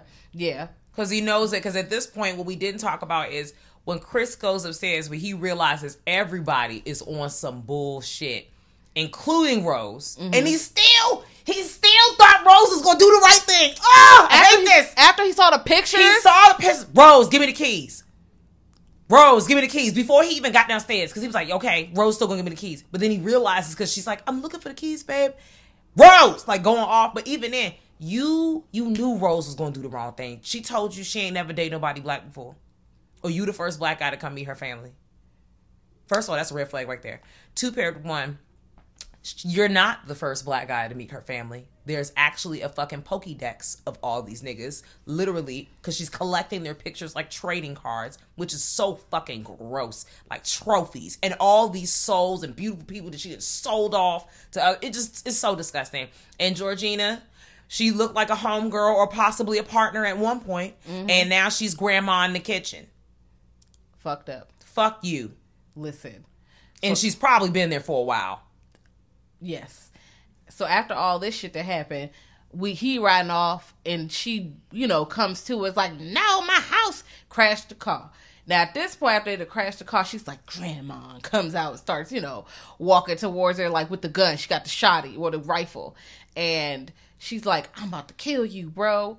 But then when grandpa comes out, which is, what is his name? The dude who's, who's supposed to be groundskeeper, but he's grandpa, but Walter. He's not Walter. He comes out and, poor Walter. Oh God. He comes over there and is like, let me do it. Well, he first tackles him to catch him, and then they get the camera flash, which I don't know how Rose didn't see that flash go off, but whatever. And now he's a different person. He walk over there and let me do it. Real Walter, because he been in that, and I feel like he's also been there for a very long time. He is pissed, and he probably got tricked into this shit. Was dating her, and now he a fucking groundskeeper. I just want to cry. Like, I dead ass am really upset, because I don't know about most people's everyone has their own different schooling experiences. Like, growing up, in school, obviously I'm black, so that the experience is enough. Well, my family are. My father was, my parents were very much alive parents, alive during segregation, grandparents, all that jazz. My grandmother, direct descendant of slaves, like sharecroppers, doing cotton fields, all that jazz, North Carolina, et cetera, et cetera. So growing up in school, not even just doing, for some of y'all who only get to do this, or unfortunately, how the school system is racist as fuck, like everything. And you only watch these certain things during Black History Month, if you even have access to these things. But my schools, the DCPS school system was brazy, but it was one thing they really made sure, the schools I went to, that we knew about ourselves and what happened to us, in our experience, invalidating our experience. I mean, I don't need my experience invalidated, but some people need their experiences validated, which is, both can be true.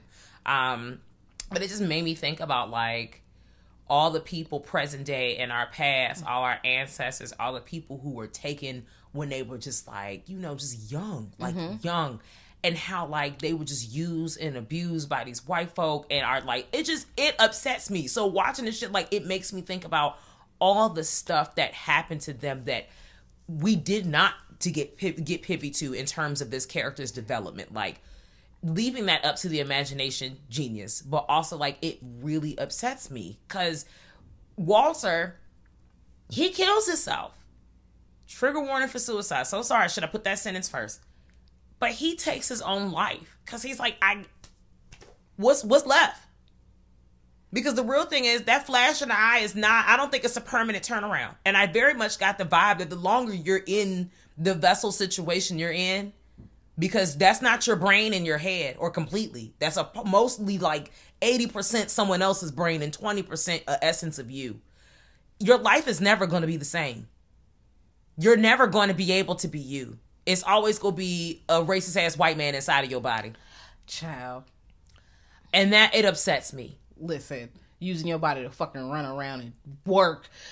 Anyway, Walter shoots Rose, rightfully so, and then says, "Yep, gotta go." Shoots himself, which is so sad, but also I understand because I would have to go too. I can't. Take me to the king. And at that point, he gets up and Rose still not dead. He's like, "Fuck," and she's like, "No, please." She's trying to act innocent. He's starting to choke her ass. Fuck you, Rose. But there's tears in his eyes because he's stressed because he's like, it's so many emotions going through his head right now. And he choking her. Then you see the fucking police lights. That bitch starts smiling. I said, "Hey, y'all." She was like, smirk. I said, "Nah." She was like, "Help." That's a wild bitch. Again, when she was on the phone with Rod, that bitch is an actor because she's giving emotion her voice, but her face is fucking blank when she's doing this. And everybody's sitting around her listening to her with her blank face. But you can hear the emotion in her voice. She is a fraudulent hoe, drinking the fucking milk with the cereal separately. Stupid bitch. That's a scammer bitch. Scammer way all the way to the top of the race unhinged. Chart. Very unhinged. But instead of the actual police, like the actual cutout where that would have happened, it's Rod. And it's TS motherfucking A. And TS motherfucking A! Yes, I'm happy. Also, one point, when we first start the movie, the pictures we see that Chris has taken, when the art dealer is talking about it, your photos are so melancholy and all this, but when we see the pictures, it's like a pregnant black woman, it's a dog, like a pit bull. I know they're in projects or whatever, but like, that's not melancholy. That's so, how you see our culture like that, you know what? It smells. It smells. Like, that smells. You're saying it's so, like, why are you using those words? What do you mean by that? I already know what you mean, but you just lean all the way in, like, it's insane. But yes, we're going to take a short break before we hop on to Us. Available now from Dread. Desperate to escape an overturned ambulance, a group of paramedics are trapped with violent prisoners. The group quickly discover they are the victims of an ambush, with the perpetrators hunting them down one by one. Ditched is available on demand and digital everywhere now. Get your hands on the Blu-ray February 15th. And we're back. All right. So let's hop into Us 2019. Again, Jordan Peele, we back. Y'all motherfuckers was hating on the IMDb, but that's all right. We in here. We got Lupita. Y'all ugly as hell. Not Lupita. Y'all haters. Lupita is red in Adelaide. We got Winston Duke fine ass in here. He's gay. They playing two people at the same damn time. They are. You could never. Your faves couldn't either. Yes, and they're doing wonderful acting jobs. Also, I want to say this movie is kind of camp. It's like fun and like people are like, it's silly or I'm like, this kind of campy. I think it's on purpose. It was a good time. Yeah, it's fun. Like, y'all don't like horror comedies all of a sudden? I mean, I thought they did. I thought you did. I thought it was us that didn't like the horror comedies. I didn't do that on purpose, everybody. But I truly thought it was Jasmine and I and the five other people that also tell y'all every week we're not feeling these kind of movies. But then, you know, a movie made us laugh and y'all, maybe we just got different humor. LOL. When we start black screen talking about miles of tunnels, setting the scene, I'm already shook. Okay. Miles and miles of unused tunnels or tunnels that were once used exist under the United States. When I saw that sentence, I said, like the catacombs, like in Paris. You right. I mean, they being used to house people. Oh, see what I did there? Because I dead ass thought about that. And that's, you know, they're unused. We don't know what the hell this shit, like, there's a lot of shit we don't know. Mm-hmm. That's why this ain't no grounded in fantasy, baby. This could be real. Yeah, it could be real, but also, we don't need all the details because we're not followed. It could be a wider story. There are questions that could be answered, but so just because you have a question doesn't mean it's quite the fault of a film because you have an unanswered question. No, it just means it was a little hole in the plot. That's all. Yeah. Or it was left unanswered on purpose. Yeah. Or it might not be that important to what's happening on screen. It doesn't really. Oh, yeah. Because if you get the answer, okay, what changes now? Nothing. Where do we go? Well, from here. So we start off with pretty much Yaya fine ass. Oh my god, he's wailing. And then who is the mother? And his character's dealing with alcoholism. Yes, he's definitely drunk at the fair with his kid and the woman. And they have a tense relationship or whatever. Yeah. And they're playing games. Adelaide birthday. She get a Thriller shirt. Then she end up walking off because Mama went to the bathroom, which I don't understand. My mom would just make me go with her any fucking way, especially if you know the dad is alcoholic. Like, why would you? Anyway. She go to Vision Quest, Hall of Mirrors. She see herself, but it's not a reflection. Cut to present. Boom. Also the lighting, great. They're listening to fun songs. It's a good time. This where you got da-dum-dum. I got five on it. Love that song. I do love that song. Also, it's so funny about that band. It was like, I wish I could buy this, but all I could do is buy this. And I'm like, I understand that plight, sir. But I also just thought it was funny because I listened to that song later. I was listening to the lyrics. And they was like, yeah, I'm about to go in jail. My PO about to whoop my ass. I'm like, oh, man, no. The song doesn't sound like kind of sad, but I'm like, damn, you going through it, bro. Dance my pain away. Great follow-up. So they're driving. This family's not having a lot of problems. They're just going to their beautiful black family. Yes, going to their family summer home. Mm-hmm. They're just going there and having fun. They go to the beach. First of all, I'm sorry. I know, but like, let's really take a moment to soak in that sentence. Black family going on vacation, ain't nothing wrong with them. They're not perceived to have some shit happening in their face. Just seems like they cooling. It happens to be a nuclear family in this particular one. You know, one, two, a son, daughter, or however way they're presenting themselves. Because in this movie, that seems to be that was what their genders. And this is the movie, and I'm just like, you know what? Yes, I love this. We don't see this. We don't see that a lot, and they look like they're. Nigga, I don't know when I seen that at all. Yeah, like to have a vacation home or anything, it's like, wow, they got vacation home. Y'all got money. A vacation home or somebody in your family got money, honey. Listen, and they still talk about them not having that much money because Gabe keeps comparing himself to Josh, and Josh has all this money. Poor Gabe. And when you see their beach house compared to like Josh's beach house, the difference. You know, he was busting his ass at Howard. Yeah, this character is clearly a Howard grad. I did not go to Howard, but I do like that they had an HBCU, and I wish they had, Xavier. Bowie. Other HBCUs, Dale State. We know a few up Norfolk State. Just start throwing them out there. Tuskegee, just start throwing them out. I'm not sure who got still accredited. Because racism on that too. Just throw the names out. They need the money. But listen, that was just so nice to see, and they're just having a regular conversation, loving family. However, Adelaide don't want to go to no motherfucking beach. What beach? Girl, we not. First of all, bitch, you know where the beach at. You know where the fuck you at. Stop acting like you don't know where Santa Cruz at. If you should have told your husband up front, bitch, I don't go to the beach. You should have made that fucking clear. And then he's like, come on, let's just go. And they go. And the problem with this is they go up here. They're meeting with this white family. Kitty is talking about the work she got done, trying to drink on the beach. They hate each other. Kitty and Josh. Yeah. Fucking hate. And she feels like the contrast in the families. Yeah. And she feels like her kids ruined her little acting career or whatever and all that. And Josh is like, God, I hate you. Y'all just hate each other. Oh my God. But they got money, I guess. And the haves and the have-nots. Literally. They talk about that in here. Not directly, but the haves and the have-nots. Comparison. Always trying to play catch-up. Yes. And Jason goes off to the side, sees a man with the Jeremiah 11:11, which pretty much means the Lord said, you bitches was fucking up. He about to send hell on you bitches. And when you cry out to him, he gonna close his fucking ears. That's what, that's not what the scriptures say, but that's pretty much what it means. That's pretty much what it says. You can go look it up for yourself if you want. Yeah, I haven't written word for word, but I'm not going to. You fine, child. They can look it up. They got hands. They got access to the Bible app. Not the Bible app. I thought you were going to just say Google. Okay. You can do the Bible app. You can go to Google too. But you got access to it just like we do on Beyonce's internet. Yes. At this point, Adelaide freaks because it's all these coincidences happen. All these patterns, all this double shove. She see the 11:11. And once she find him, she say, we are leaving. They leave. They go home. And she's like, listen. And this is a really dramatic part. She's like, Gabe, bruh. I went to the House of Mirrors and I saw a little girl and he was like, you in the mirror. And bitch, it was, now that was tropey where it goes, the dad don't believe. The scissors to the neck and somebody look like they want to cut their esophagus. That's how I felt when she was telling the story. Bruh. Put the plastic school scissors to my neck. Like, please. Bitch. Because I've seen this, the first time I saw it, I was like, oh shit. But you kind of still felt like something happened to the little girl. We just don't know what. Yes. Maybe she saw something scary. Who knows?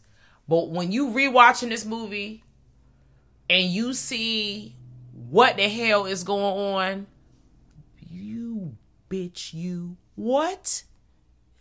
Adelaide is shook, y'all, because one, right? She's like, this, all this shit feel weird. I don't know what's going on. They get back to the cabin. Situation still feel weird, but the husband, you know, he's trying to make her comfortable. Power go out. You see it's a family outside. They stand in their doorway. Addie has, her shookness is through the roof swag. It's too much. She cannot deal. She's losing it because we've already said, spoiler alert, Adelaide is not Adelaide, everybody. Well, the Addie we know is not the Addie we were first introduced to. Addie went to that Hall of Mirrors, and I love that this movie did this, like mole people or whatever.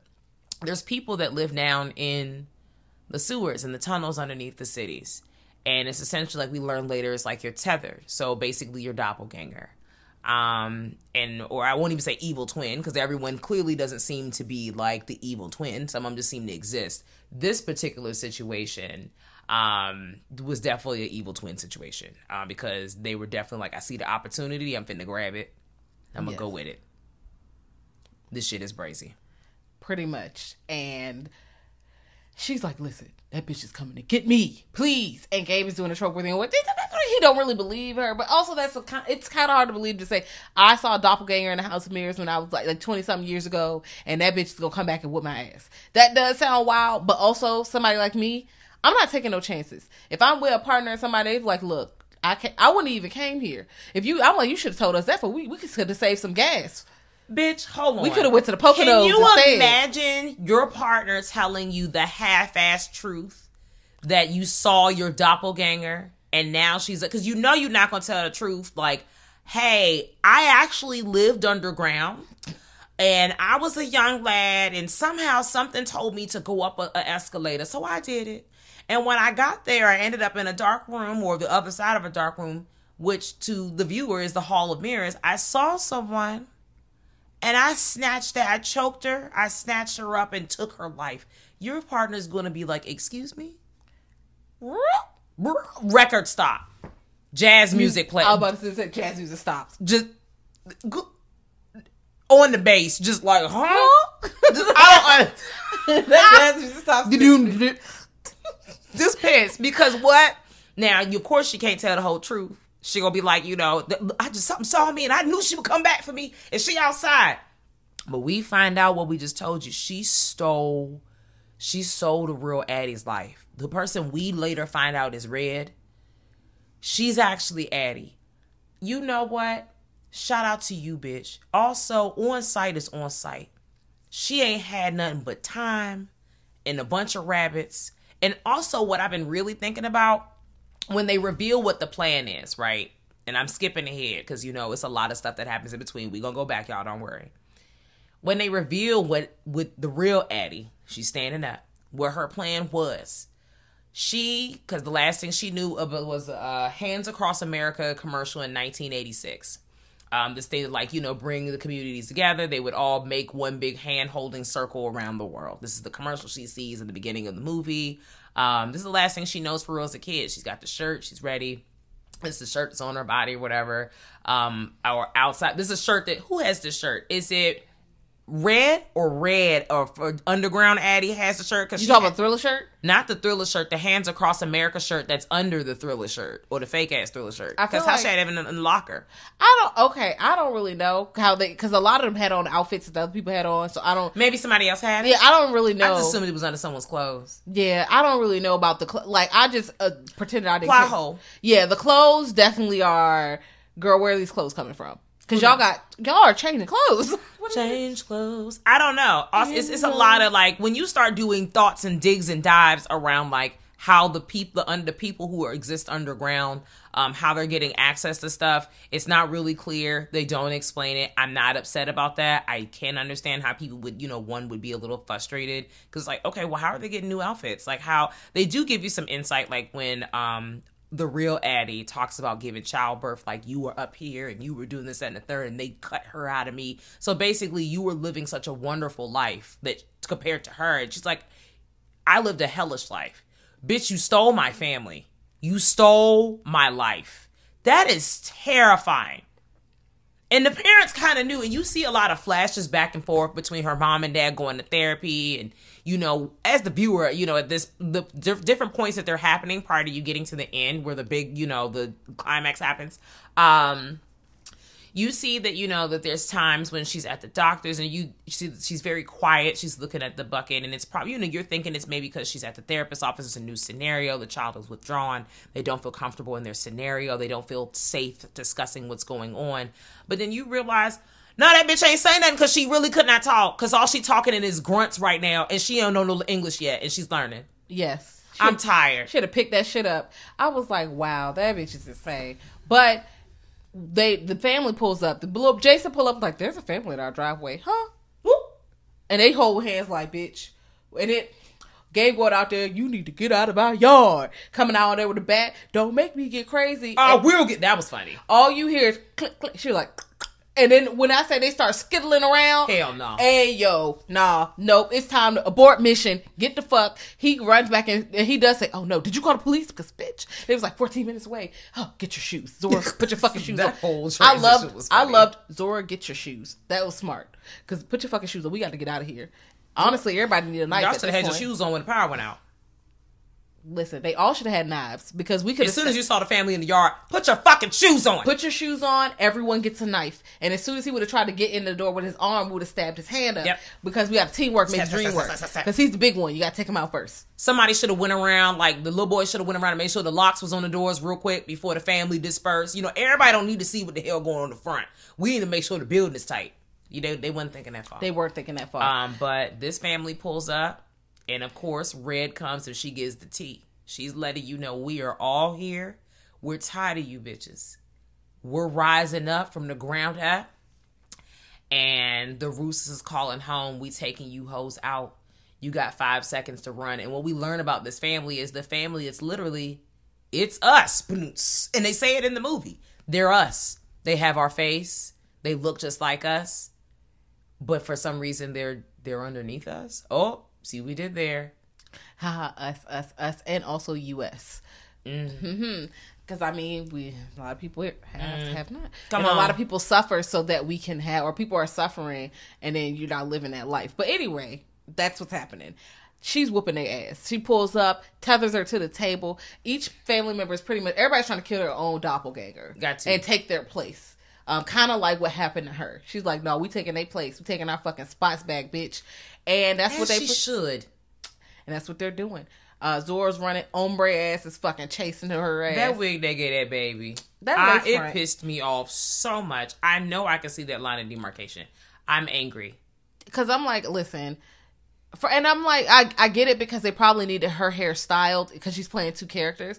So I get needing a wig, but the wig could have been better. It wasn't. Put that on your next bad wigs list. Yeah, I'm definitely. The wig could be better because the little girl, you know, she had a certain hairstyle. And she had a certain hairline, too. Right, and you can also tell, the real thing is I can tell that they tried to use what it seemed like someone, correct me, get me together if I'm wrong. They used a different hair for that baby girl's ponytail. I have to look again for the ponytail because I don't remember her. They're going to zoom in. I'm not sure. I'm going to look at some pictures. I could be tripping. We could have sweated out. There could be different things that are happening here. I feel like she was running for a long time, but they might have. This is before she started running. Oh, you're right. When we saw... The bun. Ooh, It was a little shiny. Okay. It looked like a little yucky ponytail that they slipped around. I could be wrong. It could be pink lotion. The lighting was dark. Yeah, we don't know what was it products or hair or styling or whatever. I like that you said products because everybody who knew what I said. The hair could be a little, like I said, the hair could have been a little bit different from her, but you know. But that wig, honey, it was just. I do understand the contrast because you had to give everybody a different look. Like, what is that? Red had, you know, Adelaide had really nice sister locks that were really just, neat. So beautiful. Yep. And then tried to say that, you know, without saying it, but trying to make it seem like Red's hair just looked unkept and not neat, which is ugly. And then you have, what's my girl?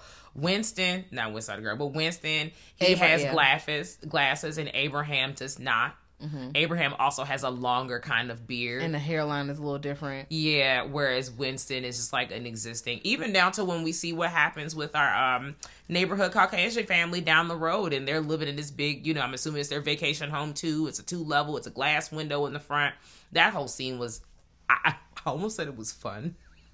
Because the fun part was when the Ophelia played Fuck the Police instead of Calling for the Police. That's why it was fun, not because all the white people got murdered. Yeah, you would still get murdered whether you called the police or not, baby. You was already dead. Oh, I just would have laid real flat. Maybe you would have made it. Yeah. I would have just like... Yeah, maybe I just shut the fuck up. I like how we also get to see the doppelgangers, you know, how much or how close or how tethered or close their connection is with their tether. Like with, what's my man who did the shit, the little handshake situation? Who, Josh's tether? Yes. When he mimicked what the fuck he was going on earlier and right before he did the kill, I got you. I'm like, oh, that was so fun. I like you attacking these people. I also like that the doppelgangers are not just killing their doppelgangers. Doppelgangers. They're not just killing their other halves. They're also taking out other people who are in the way. Because the ultimate goal is to take out everyone who is above ground. Pretty much. Because what happens... Okay. So, we have the chase scene. Zora, Umbre running. Okay. Jason, Pluto, closet. Trick. Lock him in. Gabe got his ass beat and is being dragged to the boat by Abraham. And then, of course, Red and... Adelaide are having their back and forth. Mm-hmm. So, of course, Zora outruns Umbre because Umbre ends up killing somebody else. Because the dude, she was standing on top of the dude's car. He was like, hey, get off my car. No, come here. Get the fuck off my car. What do you mean? Mm-hmm. Uh-huh. And then what happens is, she kills him. He's like, time to eject Osito. Eject Osito, cuz. Eject Osito, cuz. Glock, glock. Sorry, I don't know where that came from. They're wearing the same shirt. We got to see where they're wearing. We watched the movie in the background, y'all, as per usual, and answered my question from earlier that they both, they being Addie and Addie 2.0, both had the Hands Across America shirt. Yes, I don't know. They was just handing them shits out. But also drains. Doesn't answer. How did the people on the ground have your same outfit? H&M. I'm sorry. They change it up like Sims? Yes, they're Sims. Okay. That's why I said that. You can't even ask questions about the clothes. Nope. You gotta leave the clothes alone. All right. Because, I don't know. It's just, all right. What else? Cool. But they kill all their doubles. Well, not kill their doubles. The only double that gets killed is Gabe. Gabe kills Abraham. Yeah. But the rest of them are alive. They get on the crawdaddy. They scoot over to the other house. Kill the other doppelgangers. They hanging out. They was like, we gotta get out of here, man. Okay. So they decide maybe we do get out of here. They get in the fucking Range Rover. Yes. Okay. Over. In the Rover truck. Yes. And then they drive and they come to a spot where, okay, they can't drive no more because the car is on fire. And Pluto ass out there, him and Jason are very tethered. But it's a trap, so they got to get out, gasoline, whatever. But it's a double trap because they want to get him out the car so Red can snatch up the baby because you know Adelaide about to go look for her kid. Mm-hmm. Duh. Pluto goes into the fire. Damn, Pluto. On their way, when they was driving, Umbre get run the fuck over. Damn, Umbre. Move, bitch. Get out the way. And then, Red and snatched... Red and snatched you. There's another verse. You got to pretend mystical verse not on it. It's another song. Yeah, damn. You just got to wipe... I know. Side note, I was in that song the other day, and then I listened to it up until mystical scene, and then I cut it off. Yeah. Because then they also used the other F word at the end of the song. Oh, God. Never mind. Was it 2-0? What's his name was? 20 or something like that. I-20 was his name or some shit like that. Yeah. It just got really problematic after... Ludacris's intro verse. Yeah, let's just play Ludacris verse and just turn the song off. It's the first half of the song. Yeah. Hopefully no one else got all my money. Please let me know, y'all. Oh my God. So we get to this scene of the final showdown. Final showdown. Red and Addie are squaring the fuck up. Because Addie is looking for her child, and Red is at the classroom finna school this bitch. Like, first of all, you and I both know what the fuck really going on. That's truly how she pulled up on her. Not them words, but little like, bitch, don't play stupid with me.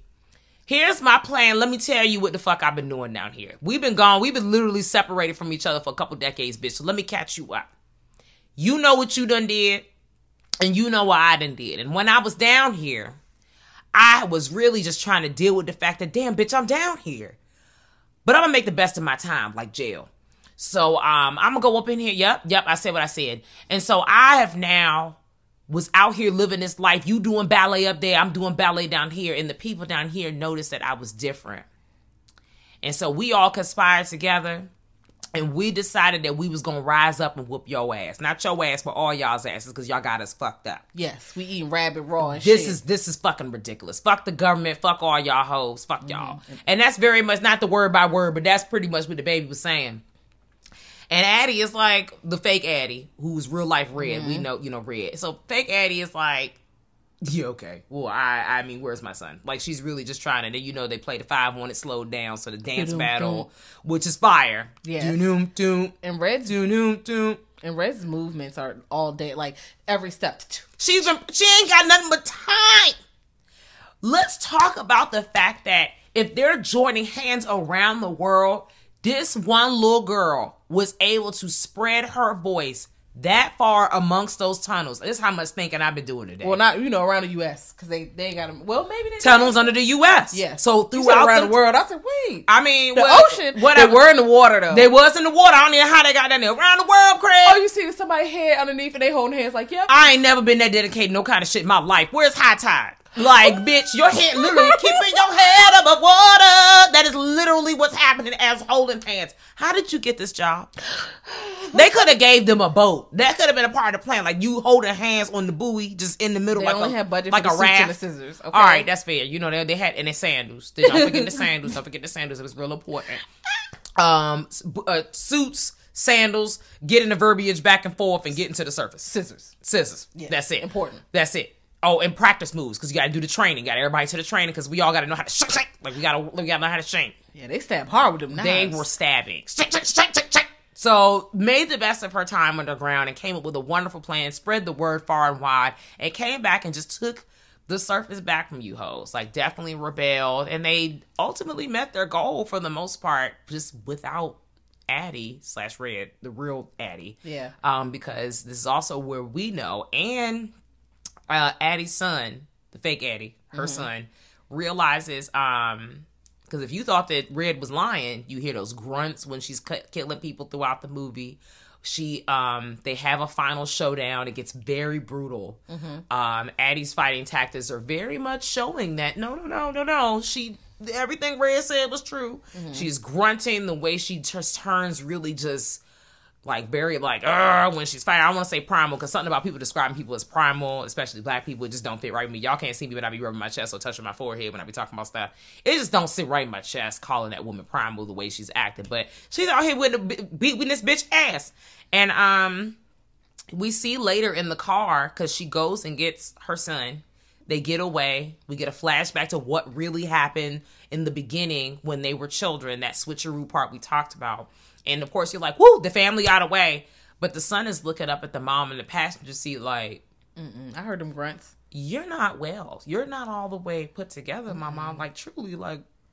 Mm-mm. But I knew she wasn't right away. She was fucking snapping. That snap was way off beat.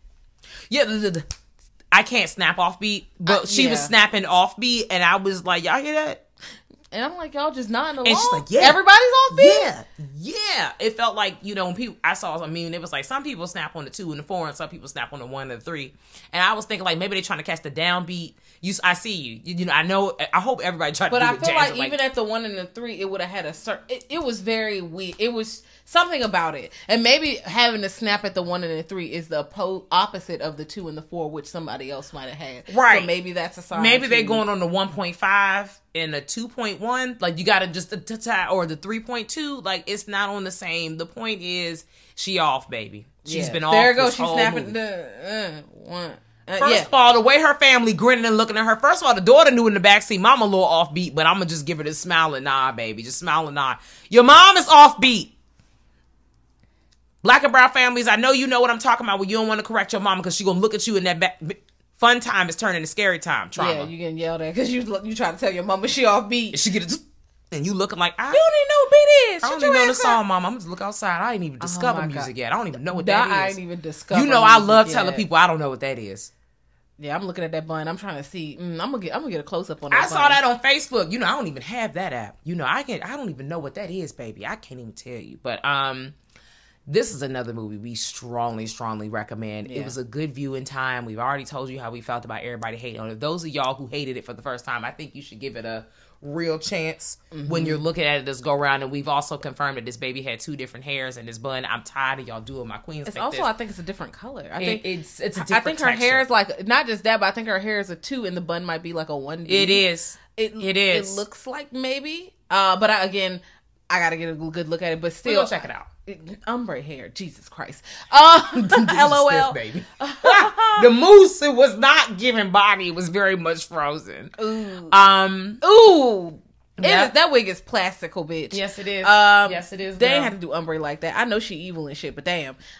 She's a little monster. Now, I do like, bitch, during the Annie Red scene, I was trying to get the verbiage right, but Jazz got me together. The split diopter film. Y'all, I love when this is done in movies, when they have the split diopter and they just do the person in the front. And if you're like, bitch, what is that? Well, here's what we talk about. You know when y'all be watching movies and it's that one person in the foreground and that other person's in the background at the same damn time, but you're still able to, but the camera's still able to focus on each other, but no one is really super out of focus. That's what we talk about. Mm-hmm. Just to explain that to you. Because somebody's like, what? I had to Google it too, bitch, because I knew what I was talking about, but I could not remember the terminology, and that's where we are. I know my film school people or the real, the people who are really like scholars are cringing. I'm so sorry. I mean, I'm not sorry. I'm not either, but we all fall down, but we get up. We fall down.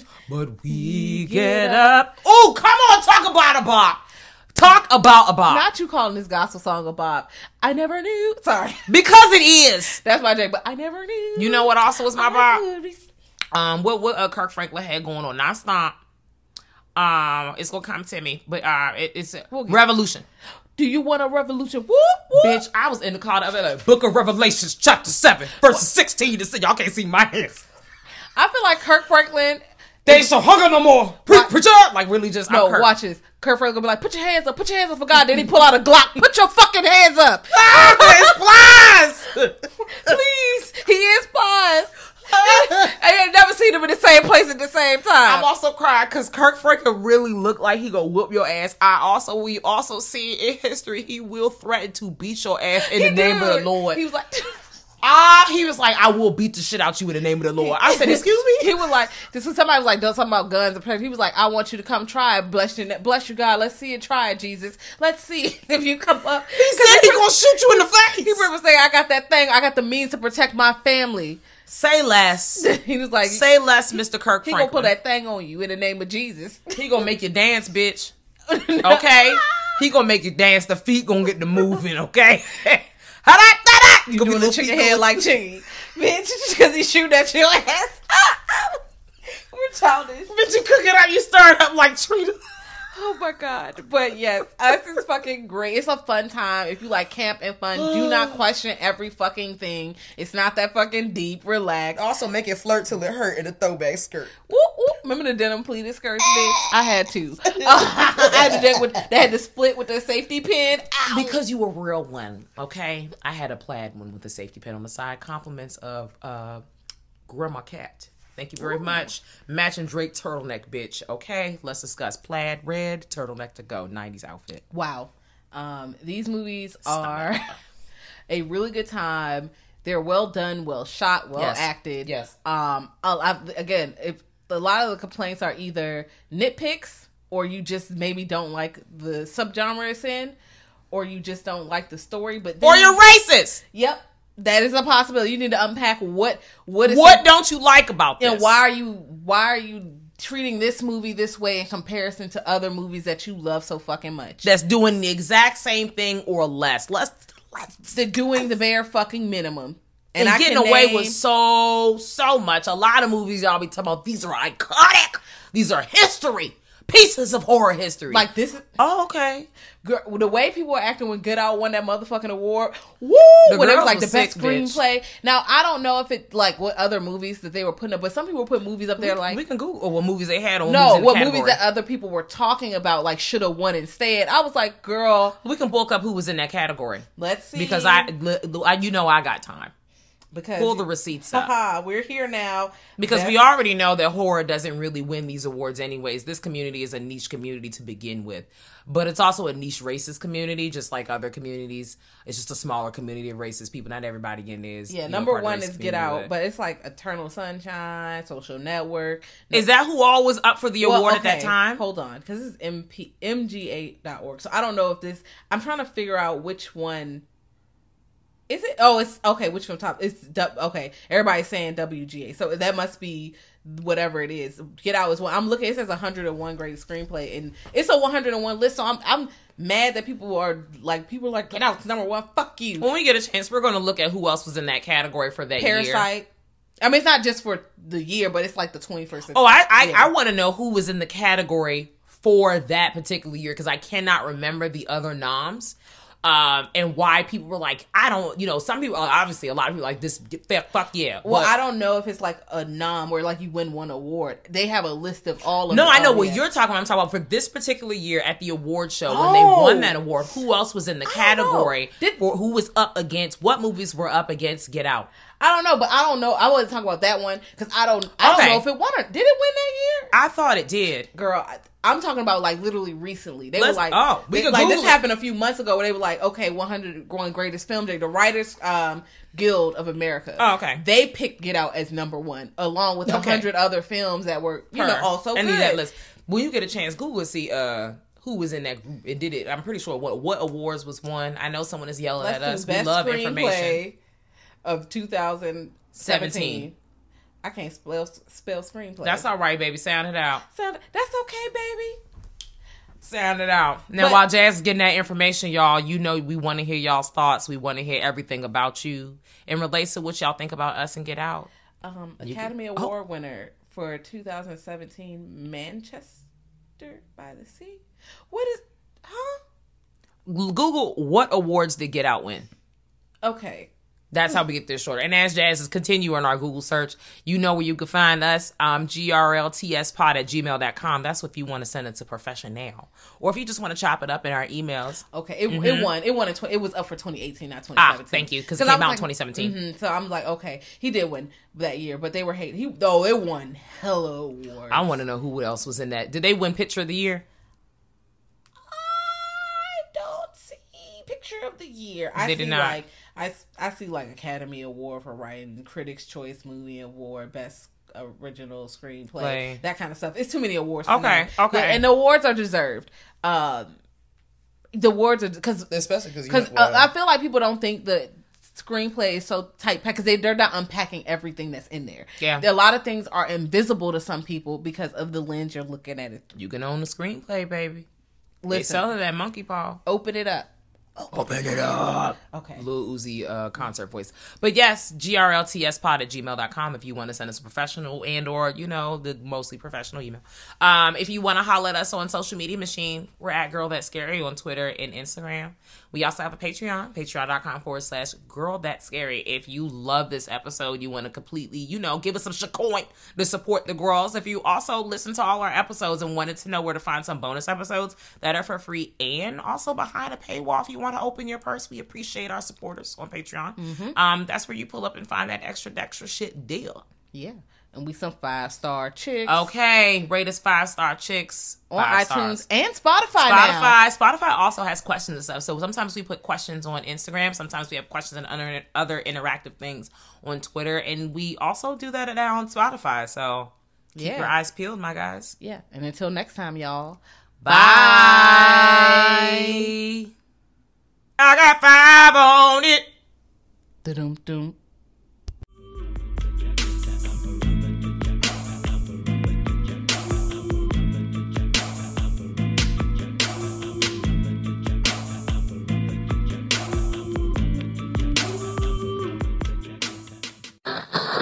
Thank you for listening to the Dread Podcast Network.